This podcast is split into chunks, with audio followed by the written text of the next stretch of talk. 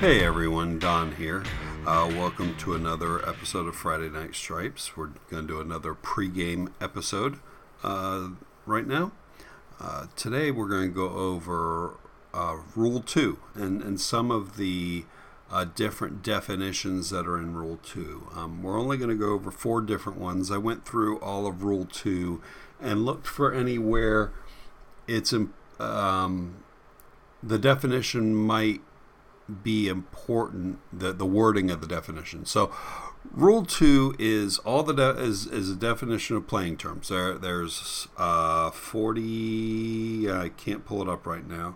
There's forty-five different sub-articles in Rule two, and there's multiple definitions in a lot of those. So there's likely over a hundred different definitions just within Rule two. And I know that when new officials are being trained, they're told to get into Rule two and understand all the definitions because they're really important. And while absolutely true, it's really hard to tell somebody to go look at definitions. Um, so I, I think it's always a good idea to go back through Rule two and, and just check your understanding of what the definition of certain terms is. So I'm going to start with Um, two dash five dash two, and this is block in the blocking in the back. So um, this one came up. Uh, I was I was watching a mibtonline dot com video. Um, they do uh, video reviews every week. It's it's actually a great service. You sh- you should absolutely join. Um, and Uh, they had a they had a video review of a play, and they said, well, is this a block in the back? Is this a clip, or is this nothing? And I voted for block in the back because I was positive that's what was there. Um, and then later on, they went through their thought process on what they had, and it ended up being nothing. And the reason is this definition right here. So let's let's read it here. Um, Article two dash five dash two. Blocking in the back is a block against an opponent when the initial contact is in the opponent's back, inside the shoulders and below the helmet and above the waist, and not against a player who is a runner or pretending to be a runner. So the, the important clause there that I did not remember being part of the definition was inside the shoulders. So we're talking a very small target area in order for it to be block in the back. Um, this is not the definition of um, getting a head in front. If the head's not in front, then it's a block in the back or it's a clip. Um, in, in fact, let's let's go ahead and read clipping here. Clipping is a block against an opponent when the initial contact is from behind, at or below the waist, and not against a player who is a runner or pretending to be a runner. So a clip is not necessarily, a clip in my head was always hitting him in the side um, with the head behind the player instead of in front of the player. That's nothing of what we have here. Um, for it to be a block in the back, it's got to be between the shoulders. And for it to be a clip, it's got to be from behind. And I don't I don't read that as from the side. I read that as you got to be coming pretty good from behind there. So um, real interesting to, to go look at that definition there. The second one is under fair catch, and this again was a um, this was a discussion that was going on in the Facebook group, so I want to I want to hit this one. This is two dash nine dash four, and this is for an invalid fair catch signal. An invalid fair catch signal is any signal by a receiver before the kick is caught or recovered, A, that does not meet the requirements of a valid signal. Okay, so let's go read what a valid signal is. A, and this is in the in the article just above it, two dash nine dash three. A valid fair catch signal is the extending and lateral waving of one arm at full arm's length above the head by any R player. So let's um let's break this down. An invalid fair catch signal is any signal by a receiver that does not meet the requirements of a valid signal. So what this is saying, and this was part of the discussion, this is saying when when a when a receiver is waving his his teammates away waving them away, keeping them away from the ball, that's technically an invalid fair catch signal because it's any signal by a receiver and it does not meet the requirements of a of a valid signal. I do think if if it's something like that, you may want to consider whether that's something you want to call or not, um, especially since it's it's such a well-known practice to do it. Um, I would say that's worth some discussion um, amongst your crew and, and, and within your association. Um, it does seem like uh, picking a nit there that you may not want to go chase trouble because that that will cause you trouble. I mean, what you're what you're essentially saying there is if you throw a flag on that, and let's say um, that the returner actually waves his teammates away, the ball hits the ground, it bounces into his arms, he catches it and runs for a touchdown, and you've got a flag down for an invalid fair catch signal. That's going to be really hard um, to explain to that coach. So um, you handle it however you wish, but it's a, it's important to know what the definition actually says and, and determine in your head how you want to handle it. Um, so again, this was one that came up. I was like, wow, that's that's... certainly not the way I remembered the uh, the rule being. So the the next one I wanted to cover was force, and what we're going to read here is uh, I'm going to go ahead and read all four articles within force, and then we'll talk a little bit about it. two dash three dash one, force is the result of energy exerted by a player which provides movement of the ball. The term force is used only in connection with the goal line and in only one direction, from the field of play into the end zone. Initial force results from a carry, fumble, kick, pass, or snap. After a fumble, kick, or backward pass has been grounded, a new force may result from a bat, an illegal kick, or a muff. Article two, responsibility for forcing the ball from the field of play across a goal line is attributed to the player who carries, snaps, passes, fumbles, or kicks the ball, unless a new force is applied to either a kick, fumble, or backward pass that has been grounded. Article three, the muffing or batting of a pass, kick, or fumble in flight is not considered a new force. Let me say that again.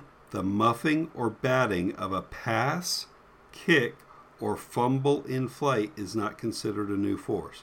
The batting of a fumble in flight is not considered a new force. Grounded, yes, but not in flight.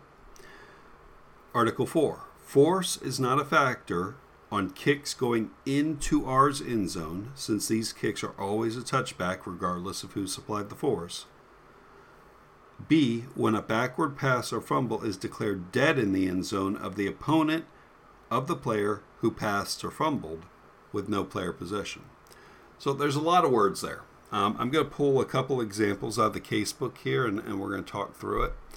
Um, so the fu- the fu- the first one is a fun one um, because if you ever see it, it's a unicorn.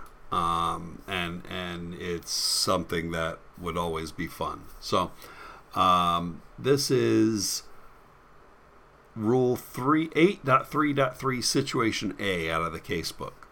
During a try, a fumble by A one is at rest on the three-yard line when a muff by B one is judged by the game official to be a new force, causing the ball to go into the B's end zone where B recovers. And either A downs the ball in the end zone or B advances to his own ten-yard line. So remember, this is a try. So the ball is dead when B possesses it. Where did B possess it? B possessed it in his own end zone. Who put the ball in B's end zone? The situation states that B caused the, the ball to go into B's end zone. Therefore, we have a safety. Because it was a try, we actually have a one-point safety. So, um, again, this is a unicorn rarely seen out in nature. If you've seen one, please send in a story if it's a great story on, on how it came about. It's probably very similar to something like this. Um, love to see one of those one-point safeties at one point and, and hope that we, we all get it right. Um, so another one is B intercept. This is eight dash five dash two situation E out of the case book. B intercepts a pass on B's four-yard line with his momentum taking him toward his goal line. A, B fumbles on the one-yard line.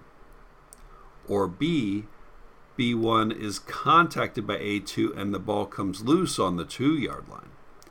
In both cases, B two recovers the ball in B's end zone and is down there. The result of this is a safety. So you may be thinking, well, he intercepted it at the four and he was headed towards the end zone. Doesn't momentum exception apply? The momentum exception goes away once we had the fumble. So because B possessed it, his fumble was the force that put in the end zone. Therefore, we have a safety. So um, wanted to just cover force. I think force is a good one to, to get through the uh, through the definitions and make sure everybody understands all the different things to think about there. Um, finally, I really, this is a weird one. I wanted to talk about out of bounds. Um, and this is the definition of out of bounds. And, and I'll tell you why in a minute. Uh, two dash twenty-one dash one. A player or other person is out of bounds when any part of the person is touching anything other than another player or a game official that is on or outside the sideline or inline. So, what this, what, why I brought this one up.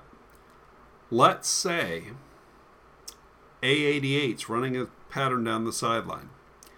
He's shoved out of bounds by B thirty-six and immediately makes to return. But as he's returning, he sees the ball's in the air. He's not back in bounds yet. He sees the ball's in the air, so he jumps in the air from out of bounds, catches the ball, and lands in bounds. If you're thinking like basketball, where he has to establish that he's in bounds, you're like, well, he caught it out of bounds, no good. But the definition does not support that. The definition is you're only out of bounds when you're literally out of bounds, touching out of bounds, or touching something that is out of bounds. There's no, no such thing as having to establish yourself in bounds. Um, I covered that he was pushed out and he immediately started to make his way back in. So that takes his responsibility away. He, he did what he was supposed to do. The only odd part is he leapt from out of bounds into the air to catch the pass and caught it in bounds. I'm sure I, I, it's not quite as much a unicorn as the uh, one-point safety, but I'm sure it's happened out there.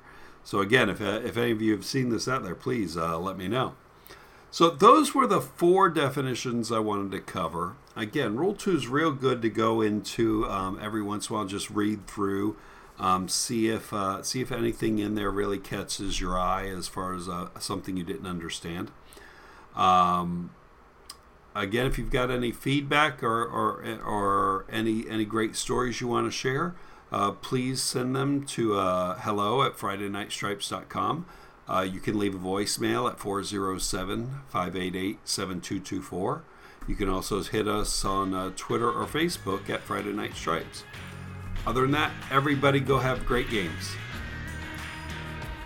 Thanks for listening to Friday Night Stripes. Show notes and links to all of the episodes can be found on our website at friday night stripes dot com. Reviews on Google Podcasts or Apple iTunes are always appreciated as they will help us reach more officials. We are always looking to talk to officials everywhere, so if you want to be a guest, please email hello at friday night stripes dot com. If you have comments, ideas, or want to correct a mistake we made, you can email us at hello at friday night stripes dot com. You can also continue the conversation by joining the Facebook group Friday Night Stripes or following us on Twitter at Friday Night Stripes. Show music is Fight 'Em Down by Flash Flourty, licensed by Premium Beat dot com. We'll see you on the next episode.